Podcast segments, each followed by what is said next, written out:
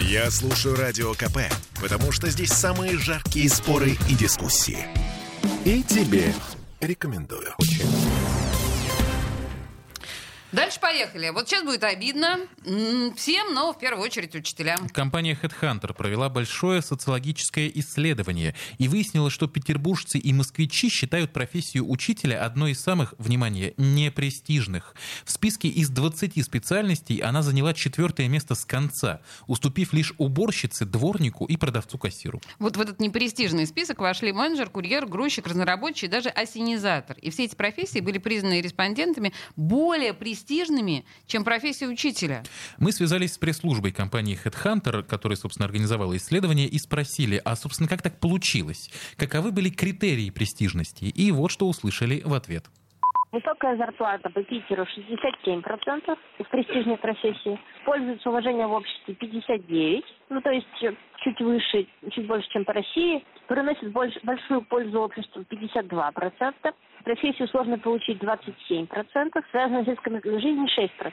Видимо, некоторые пункты, по мнению петербуржцев, не соответствуют пониманию профессии преподавателя. Она, безусловно, пользуется уважением в обществе и приносит пользу, но при этом по уровню зарплаты и, возможно, по сложности ее получения не дотягивает. И это на самом-то деле не самое печальное. Согласно результатам все того же исследования, даже сами учителя в наше неспокойное время не считают свою профессию престижной. Не все, конечно, но, увы, многие. Еще раз послушаем пресс-службу компании Headhunter. Точно, да, считают ее престижной 20%.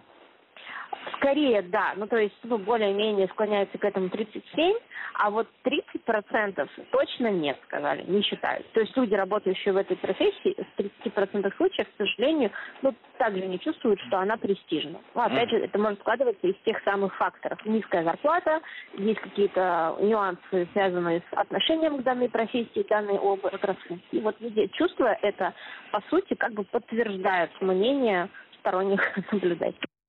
И это отметим при том, что спрос на учителей в Петербурге всего за год вырос на 136%. Только в сентябре в нашем городе было открыто более 900 вакансий. Наиболее востребованы на рынке труда преподаватели различных языков, математики, педагогии дошкольного образования и информатики.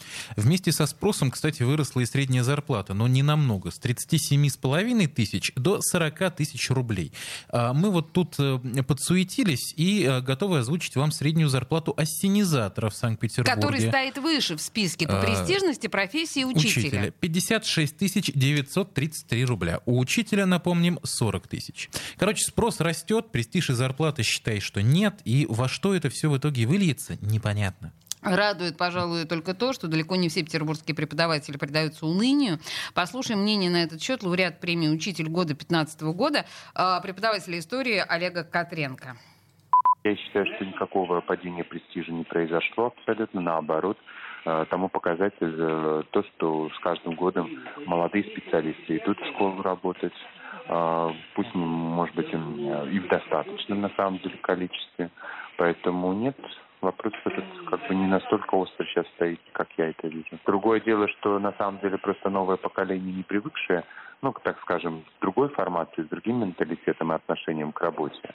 Да, они в большей степени любят уже работать на дистанционке и тому подобное, и не в таком формате, как это принято все-таки в школе.